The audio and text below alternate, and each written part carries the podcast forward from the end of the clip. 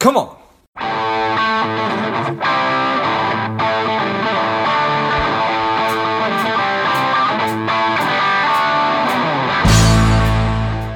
Welcome to Money Savage, Savage Approach Personal Finance. This is George Grombacher, and the time is right. Welcome today's guest, strong and powerful Diane Bordeaux. Diane, are you ready to do this? Absolutely. It's going to be fun. Yes, yes. Let's mm-hmm. do this. Diane is the president of the Humphreys Group. She is a certified financial planner. She's an MBA. She's the co author of Rewriting the Rules Telling Truths About Women and Money. I'm excited to have you on. Diane, tell us a little bit about your personal life, some more about your work, and why you do what you do. Thanks, George. It's really um, fun to have an opportunity to talk with you. So, I currently live in San Francisco, where I've lived since uh, graduating college. I'm a native of Wisconsin. I grew up in a in Milwaukee, um, but I moved here pretty quickly after graduating, and um, I got into this uh, financial services world um, not on a lark or not by chance, but when I was in college, I was very much a liberal arts humanities person and didn't really know much about the world of business. And so I just got myself just an admin job. And through a friend, I became interested in the markets and um, all of that. And so one thing led to another, and I uh, needed to get some credentials and some experience. And so I got myself into the business school at Berkeley. And uh, after that, I got my CFP designation. And um, since now I'm dating myself, so I started working at the firm of which I'm now the president about 30 or so years ago. And it was founded by a woman named Henrietta Humphreys, and she was really one of the first wave of um, fee only financial advisors. And so I joined her while I was in business school and have uh, uh, proceeded up the ranks, so to speak, um, ever since. And she retired in 2002, at which point I became the president. And um, we are now a team of five. We're all women. We um, our office, our physical office is in downtown San Francisco. Uh, we're not there much these days. Um, our practice is a full-on wealth management uh, business model. We um, are AUM, um, and we provide very comprehensive financial planning alongside uh, integrated, uh, ongoing uh, portfolio management. So it's a pretty uh, typical business model and a very robust process. We're very process oriented. And and about 7 70% of our clients are women, and it's always been that way. And so um, we have long been interested and expert at serving the women um, in in our world. And you know, one thing I, I used to say that my personal mission was to help women get smarter about money, get smart about money. But I I realized that wasn't exactly right. I really now say that my personal mission is to help women see the ways in which they're already smart about money and to then use that foundation and starting point of strength to keep building um, because that's the way to um, build your confidence. And there's been so much written about the confidence gap. I don't know if I believe it. I think it might be a definitional definitional issue as much as anything. But we love to help women um, see what they're already good at because um, it's a way to create strength and confidence moving forward. Well, I think there's a lot of really powerful stuff there, and I appreciate you sharing that. Mm-hmm. So, thanks. So, talking about uh, helping to really reinforce or help women see the ways that they're already smart about money, I, would love to mm-hmm. just jump right into that. Mm-hmm. Well, it was one of the reasons we um, ended up writing this ebook, the the book that you mentioned, rewriting the rules. Um, so the the genesis of the book a couple years ago, as as I know you know, all financial services firms of all sizes want to cultivate women clients. Um, they're really uh, focusing their marketing uh, messaging toward women, and you know that's with good reason because the statistics um, point out that about 40% of the primary breadwinners in, in U.S. households are women. About 85% of major financial decisions are made by women. and 60% of personal wealth is controlled by women, and those numbers are all going up. And so it makes sense that um, growth in financial services is really driven by women. Um, and so as a result, and as I said, we've long served. Uh, long served women and focused our, the way we do things on uh, the perspectives and strengths and priorities of women.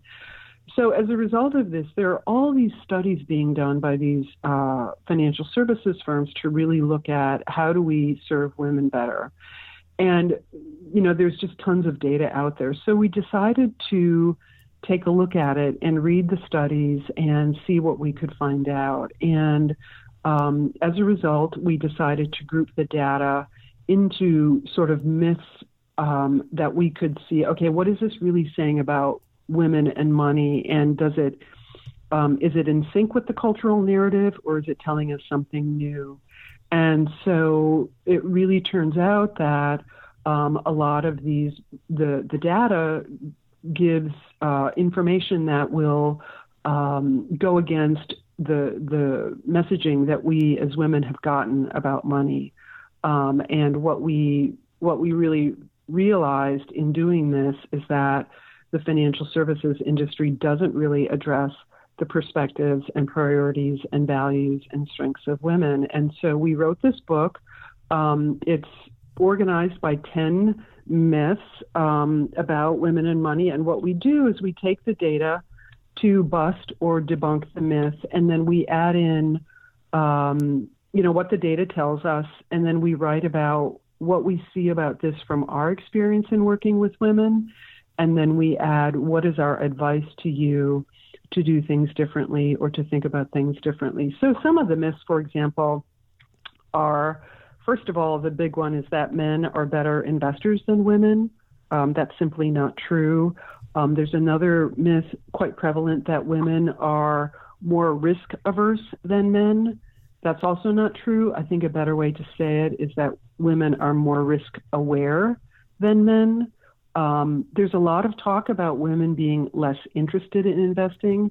That's also not true. And so I could go on and on. The book is available um, uh, and you can see what you think. But um, so that's the basis of the book. And um, so when it came time to um, write the conclusion, I sat back and I thought, okay, let's just um, gather all this stuff that we've learned about women and money, um, and what does it mean, and and what can it tell us? What are the lessons learned? And furthermore, um, if I were to sit down and create a financial services firm that really does address the needs and perspectives and strengths um, that women have more than men, what would it look like and how would it be different? And that really forms the conclusion of the book. Um, so I'll stop there.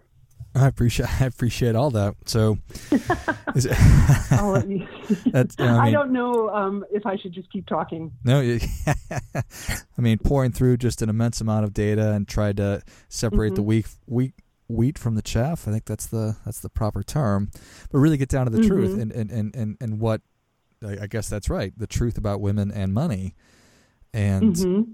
to appreciate the fact that that that 80% of financial decisions are made by women, 60% of wealth is controlled by women in the United States. So that mm-hmm. there are so many misconceptions or lies or myths or whatever it is, inaccuracies, mm-hmm. um, that that's that's just not serving people very well, and it's not serving women well, or or relationships for that matter. Um, so right, and it, it's it's stories that we tell ourselves that are not really uh, productive. They don't serve us, and they create a narrative that is just not not the case. And you know, there's this whole thing out there that men are better at doing money than women, and it really is definitional. We we have a client who um, we were meeting with her recently, and she's very education focused, and she always wants to learn more about investing and all that kind of thing, and she thinks she's not very good at money. And there we were in her house, and her husband, who she defers to and thinks is really smart about money, is watching, you know, that Jim Cramer show, and he's mm. he's very uh, uh, frantic about the markets and all of that, making predictions, talking to his advisors, all of this stuff. And at the meantime, it, you know, at this meeting, she pulls out 12 months worth of detailed Quicken data for herself and her cons- her consulting business. And I'm like, Nancy, this is what it means to be good at money. Look at your looking at your cash flow. You're living within your means. You know what your numbers are from a spending standpoint. You know what you need to do. This is what we're talking about. The the investing, yeah, the stock market, yes, of course that's important. But on a personal level, being good at money can be much more broadly defined and there are things that you can spend your time on that are going to have a much greater impact on your long-term financial health than you know following that ticker tape at the bottom of the screen all day. And I'd probably yeah. I'd probably go on to say that uh, that's not a constructive or a smart thing to do at all. Is is is to watch talking heads right. on TV and and to be mm-hmm. letting that, that that that that seep in. Think that yeah that is really really powerful. Let's you know figure mm-hmm. out what stories it is that, that, that we're telling ourselves then recognizing that a mm-hmm. lot of mm-hmm. them are not serving us and that's true i think of every aspect right. of of life and oh yeah uh-huh i mean yes we're having this conversation on june 1st and the world is a very strange place and i think that there's a lot of mm-hmm. stories that we're telling ourselves about probably everything that's going on right now and to take a step back yes. and, and to really examine okay why is it that i think that i'm that that I'm not good at money? Why is it that mm-hmm. you know mm-hmm. it was something imprinted on me? Was it what my mm-hmm. somebody told me when I was little, or somebody told me when I was grown up, or whatever it is? Oh but, yes, right. You know, one of the go ahead. Sorry. No, that's it.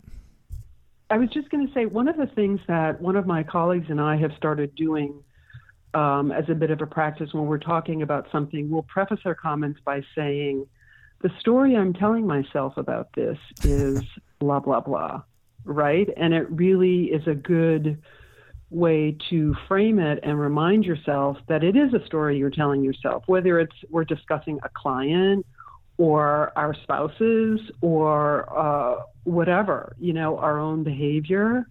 Um, so I know storytelling is really a big deal these days. Yeah. Uh, but you know, thinking about the narrative is quite crucial.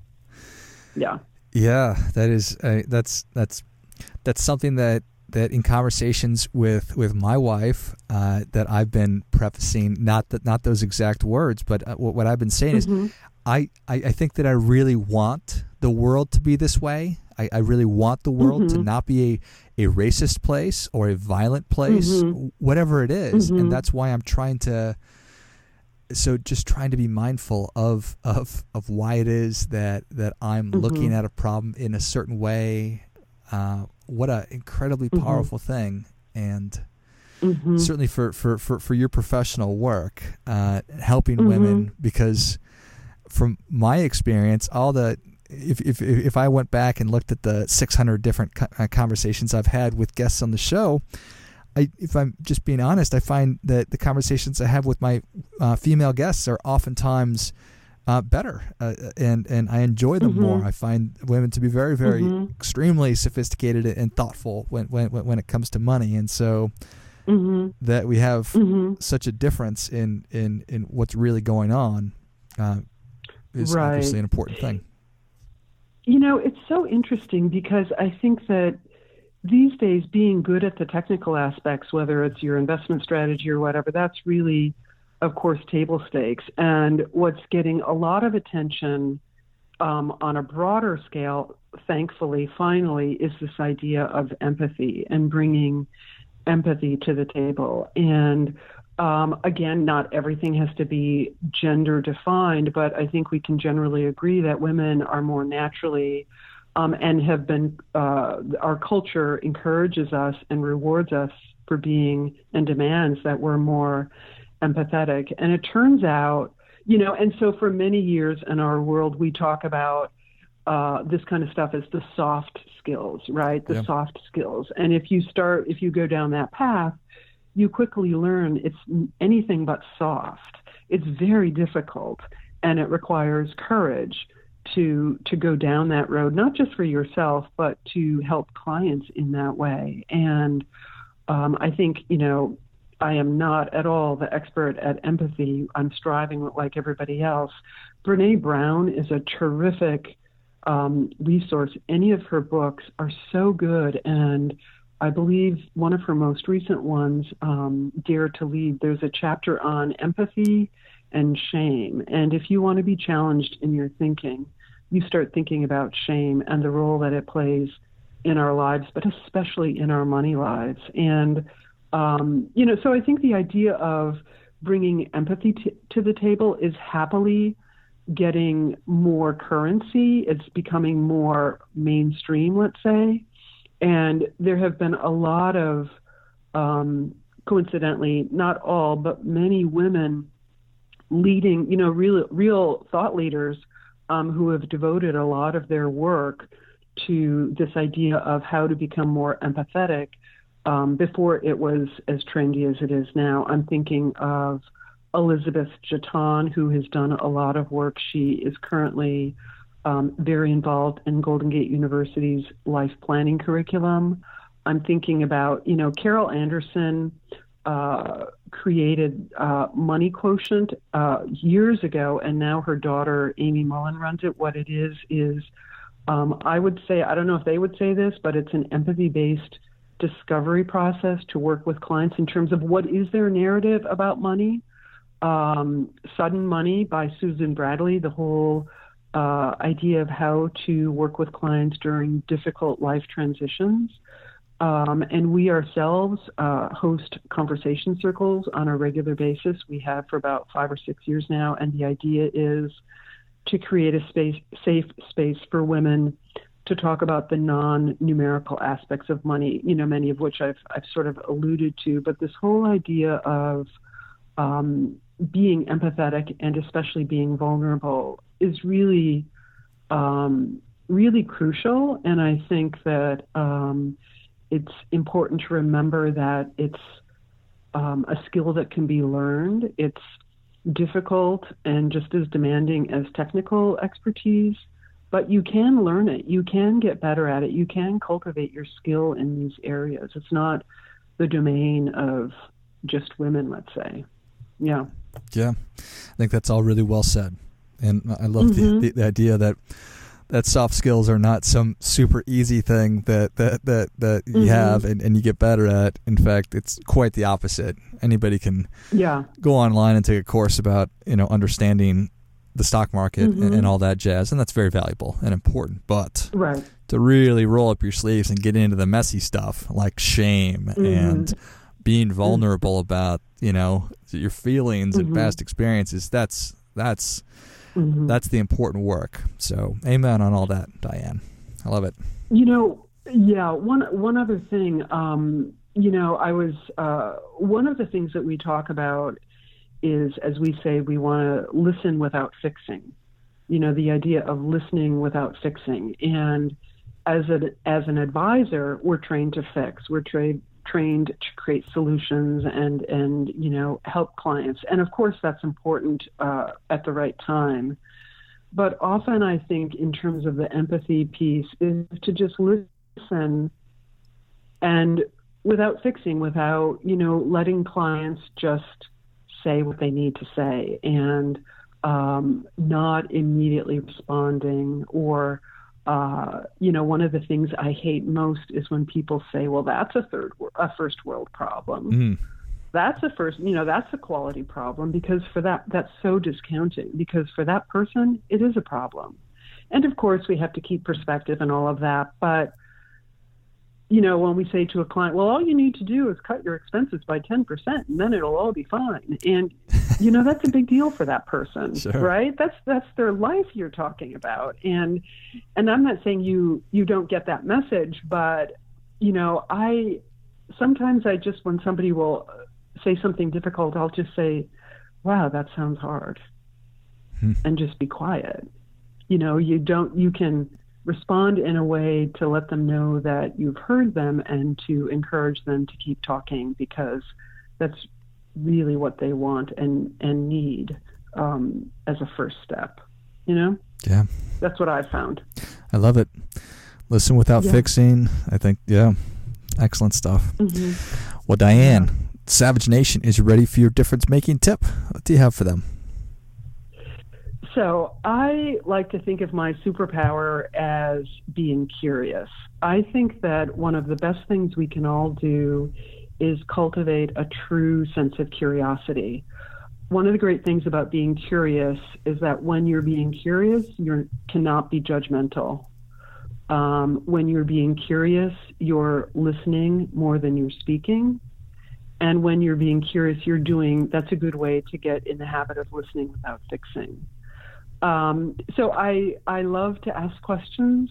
I, I did need to learn the hard way that um, asking questions isn't enough. You can, it, you can be gratuitous or you can ask questions that are basically irrelevant, but learning to ask questions that take the conversation into a, a deeper level is quite important. And um, asking difficult questions can be, you know, you might have to summon your courage to ask them. But what I've found is that when you ask those difficult questions, many people are relieved that you've asked them and that you've helped them uh, tackle that difficult uh, topic.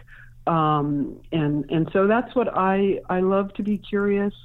Um, I love to ask questions, and when I, I think when you do so with respect um, and and true uh, authenticity, another overused word, but there it is. I think that um, it's a it's a wonderful thing. Like that is great stuff. That definitely hits. Come on, come on, Diane. Thank you so much for coming on. Where can Savage Nation learn more about you? Thank you, George. It's really it's really fun to have this conversation. So our firm's website is humphreysgroup.com. That's H U M P H R E Y S group.com. When you're there, you can download the book that I've been referencing. Um, as I said earlier, no cost. Also, there you can find links to our social media. We're on Facebook and Instagram and LinkedIn and also Twitter. I personally am on Twitter myself. My Twitter handle is D Bordeaux at, um, or just at D Bordeaux, I suppose. Okay. Perfect. Well, Savage Nation, if you enjoyed Great. this as much as I did, show Diane your appreciation and share today's show with a friend who also appreciates good ideas. Go to humphreysgroup.com. That's H U M P H R E Y S group.com and download a free copy of the book and follow them on social media. I'll list all those in the notes of the show. Thank you again, Diane. Thanks, George. It really is great. Thank you so much. Yeah, you're welcome. And until next time, keep fighting the good fight because we are all in this together. I've been asked by so many people over the past couple of years about how do I start a podcast that I've developed and released a course that will teach you exactly how to do that step by step from figuring out the kind of show that you want to have to understanding how all the technology works behind it, and then how to get great guests and uh, keep the thing moving and how to grow it. So, if you're interested in that, check it out. You can go to georgegrombacher.com forward slash podcast course, and you'll find it there. You can just go to the website. I'll also list that in the notes of the show.